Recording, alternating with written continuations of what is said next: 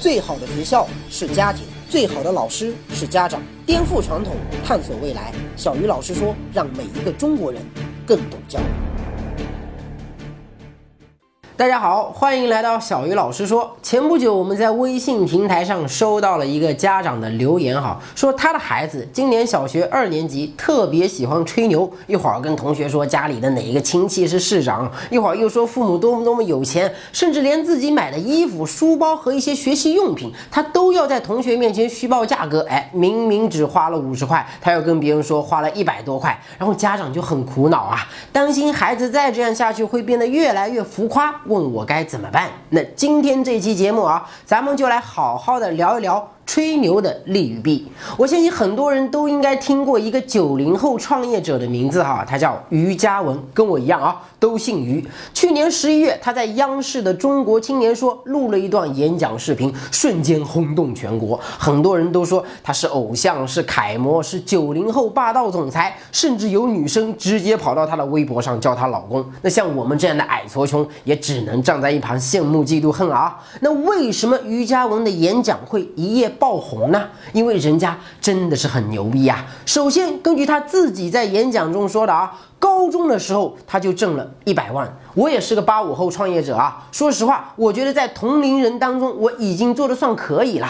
大二的时候开始做团购，那个时候才零七年啊，比今天如日中天的美团还早了三年。零八年的时候，我又创办了杭州第一家网络菜场，就是现在非常火的生鲜 O2O。但是这两个项目我都没有挣到一毛钱啊，全被我做死掉了。我创业真正开始挣钱是在我大四的时候，哎，在学校门口开了三家餐馆。那我这点成就跟高中就挣了一百万的于嘉文比起来，那简直就是小巫见大巫嘛。其次啊，他在演讲中声称自己拿到了阿里巴巴千万美金级别的融资，哇塞，那简直就是人生赢家嘛。我觉得我跟人家比起来，简直就是一文不值，因为我从大二开始创业到今天也有七八年的时间了。就在一个月以前，我们刚刚完成了 Pro A 轮融资哈，估值也才区区几千万人民币而已。结果一个比我小三岁多。的创业者一上来就是千万美金级别的融资啊！站在他面前，我瞬间觉得自己就是个屌丝。如此惊人的成就，怎么能不让人佩服啊？最要命的是，咱们的这位九零后 CEO 不仅自己成功哈，对公司的员工那也是相当的豪爽。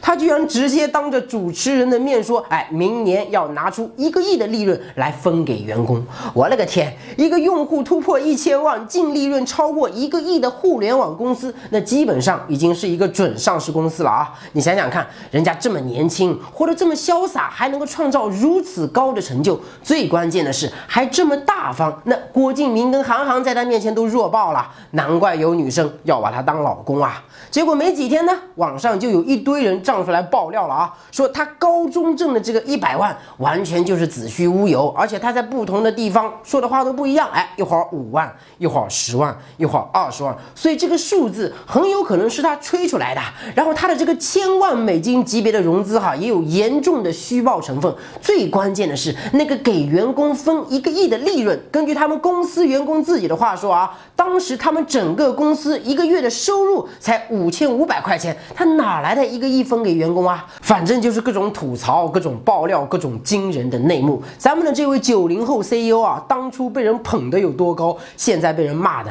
就有多惨。我们不能否认啊，瑜伽。嘉文确实有他的过人之处，他确实做到了很多同龄人都没能做到的事情。从这个角度来说啊，我其实鼓励现在所有的年轻人能够向他学习，但这并不代表你就可以信口雌黄，可以满嘴跑火车啊。其实我见过有很多八零后、九零后创业者都非常的靠谱，也非常的踏实。于嘉文属于个案，他只能代表他自己，绝对代表不了九零后。包括他第二次登上开讲了，跟周鸿祎的那些对。话啊，我都觉得特别的不可思议。当周鸿祎觉得他不应该这样欺骗员工、欺骗观众，应该站出来向公众道歉的时候，他居然说了句：“年轻人的企业都是玩出来的，不必过于认真。”完全不觉得自己之前吹的那些牛皮有任何问题。什么叫年轻人的企业都是玩出来的？我觉得我也是个年轻人啊，但我从来不觉得做企业是可以玩的。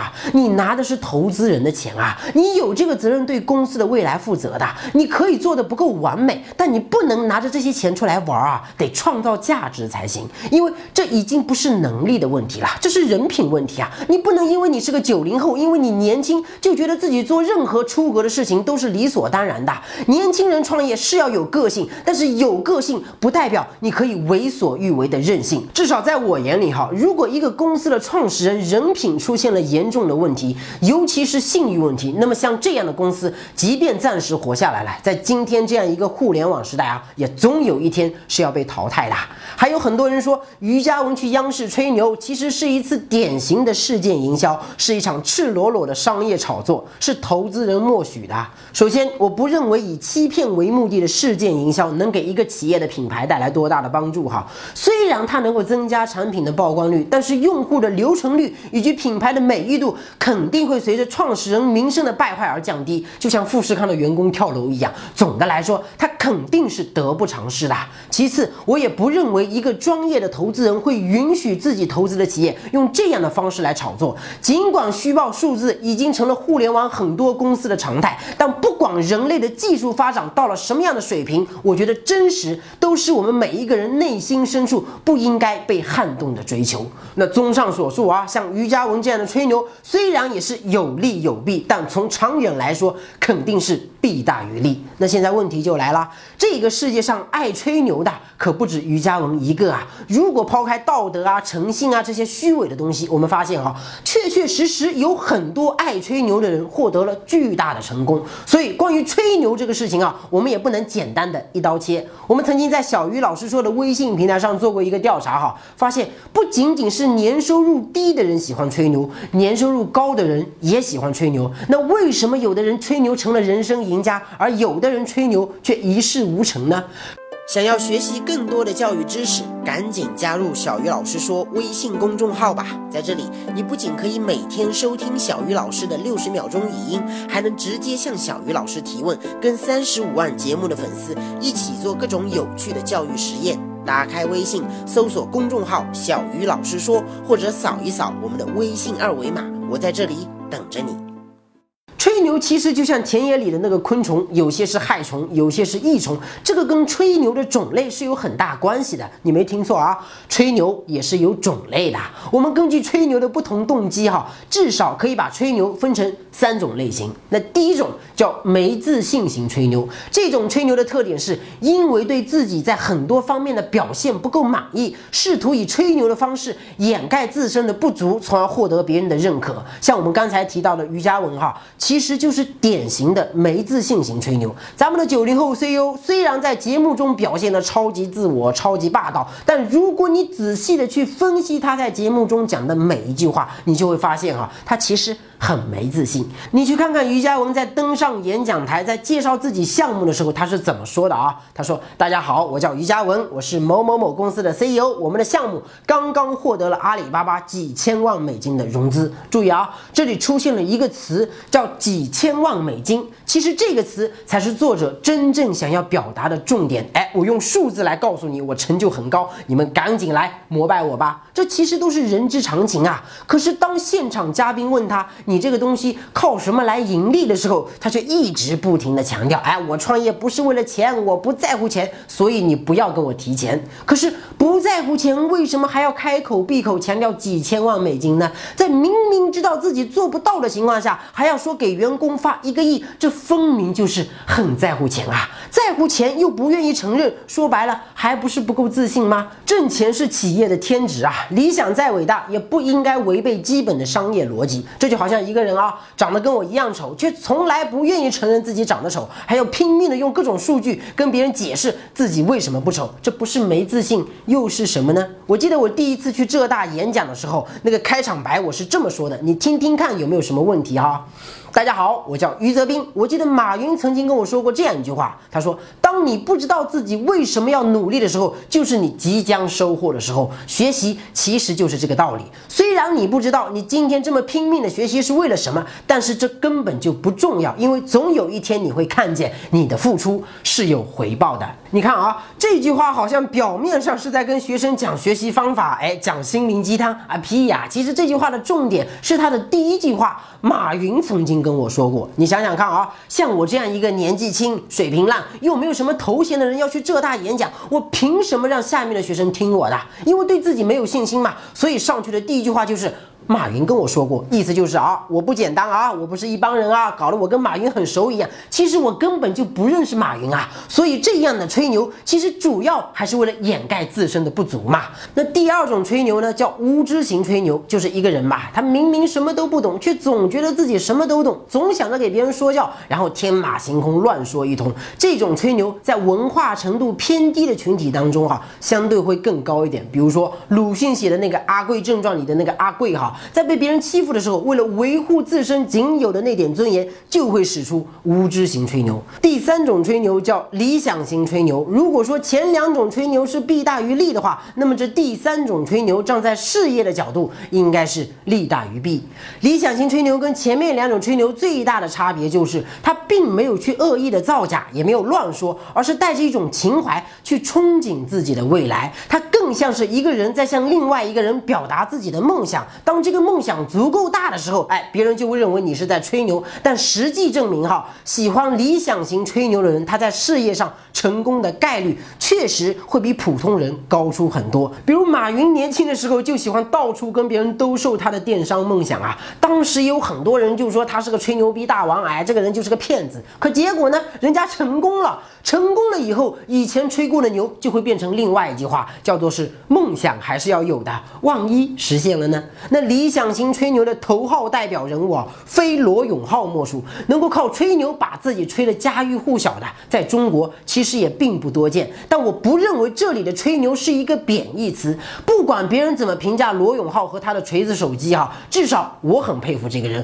就算你要说他吹牛，他更多的也只是吹出了自己的情怀、理想。和态度而已。所以说啊，如果你真的要吹牛，可以，毕竟每一个人都想要更好的展现自己嘛。但你不要去吹过去，更不要去作假。你应该像马云和罗永浩一样，去吹自己的理想，吹自己的未来。这样的吹牛，其实是一个人有追求的表现啊。那他们更容易成功，也就变得理所当然了嘛。吹牛很多时候既是一种标榜，也是一种炫耀。从这个角度来说，这个世界上大部分人其实都是。有吹牛的欲望的，那人为什么会喜欢吹牛呢？在心理学上有一种效应哈，叫关联效应，而这个关联效应其实就是对吹牛行为最好的解释。如果你仔细的观察生活哈，你就会发现有很多奇怪的现象，很值得我们思考啊。比如说。有些赌徒哈，在赌输的时候就去埋怨那个发牌的人。但是一个人赌运好不好，真的和那个发牌的人有关系吗？在古代哈，打仗的时候，如果一个士兵带来了前线获胜的消息，很可能就会得到皇帝的这个封赏；而如果这个家伙哎比较倒霉，带回来的是前线战败的消息，那他很有可能就要被杀头。可事实上，前线是胜了还是败了，跟这个报信的士兵根本就没有半毛钱关系啊！再比如说哈，好的学校学生主动穿校服的比例总是会比差的学校要高出很多。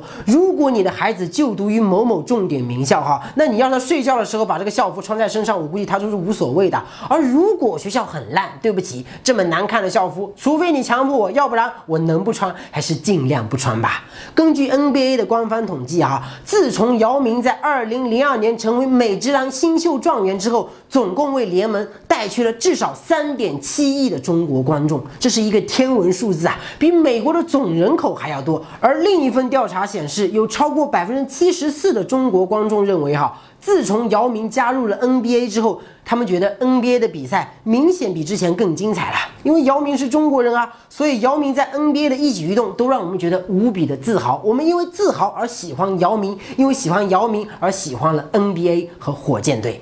美联社的一份调查显示，哈，有百分之五十七的中国观众因为姚明的退役而对 NBA 失去了兴趣。可是，在 NBA 打球的中国人可不止姚明一个啊，长得比姚明帅的，比姚明更需要内地观众支持的华人球星，那也有很。多啊，可为什么唯独姚明产生了如此巨大的社会影响力呢？就是因为人家打球打得好嘛。你可能会说哈，观众怎么会这么的势利？别的 NBA 中国球员也是背井离乡啊，也是付出了无数的汗水啊，凭什么就因为姚明的成绩更好，大家就把所有的关注和爱都给了他一个人呢？不是说友谊第一，比赛第二的吗？其实这并不是观众的错啊，而是人类群体性格当中一个选择维度的真实。体现，也就是说啊，我们都愿意把自己跟积极的事物联系在一起，而跟消极的事物保持距离，这就是关联效应。亚利桑那大学曾经以电话采访的形式做过一个非常有趣的实验啊，就是让学生对自己学校的橄榄球队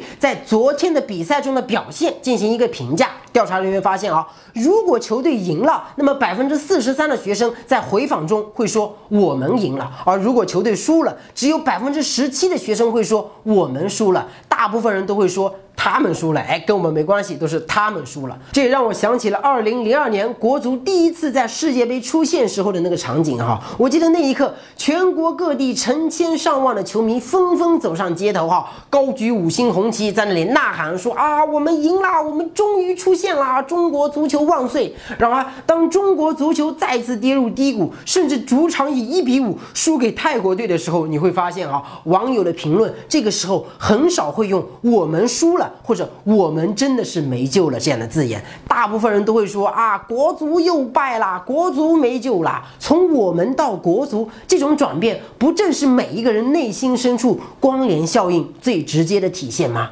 关联效应告诉我们，哈，每当我们的公众形象受损，或者在某一些方面因为遭受挫折而缺乏自信的时候，我们就会产生一种强烈的欲望，宣扬自己跟其他成功者的关系，借此恢复自己的形象。同时呢，还会小心的避免暴露自己与失败者之间的关系。所以，当一个孩子发自内心的以个人成就为傲的时候，他吹牛的欲望就不会那么的强烈。只有当孩子觉得自己在课堂或者老师同同学心目中的威望都很低的时候，他才会想借助他人的成就来提升自己的形象。因此，在学校里表现越差、越没有自信的孩子，往往越喜欢吹牛，并且成绩越差的孩子越容易学坏。说到这里哈，我们应该明白，孩子喜欢吹牛，必然包括。两个方面，一是在某方面缺乏自信，二呢就是价值观出现了偏差。当一个人本身不够自信，又觉得说假话可以维护自身形象的时候，吹牛就变成了最好的选择。节目的最后啊，我其实想告诉大家，很多时候我们吹牛是希望以此来维护自身形象，但是过分吹牛最容易伤害的，恰恰也是一个人的形象。如果你的孩子真的喜欢吹牛，可以，但你应该鼓励他实事求是的吹，要吹出理想，吹出态度，吹出未来，不要去吹过去，更不要无中生有。因为吹牛其实就像我们对别人欠下的债，你既然吹出去了，就应该用行动来偿还，否则只会让我们失去更多啊！小鱼老师说，每一个中国人都应该更懂教育。今天的节目咱们先聊到这里，下期节目再见。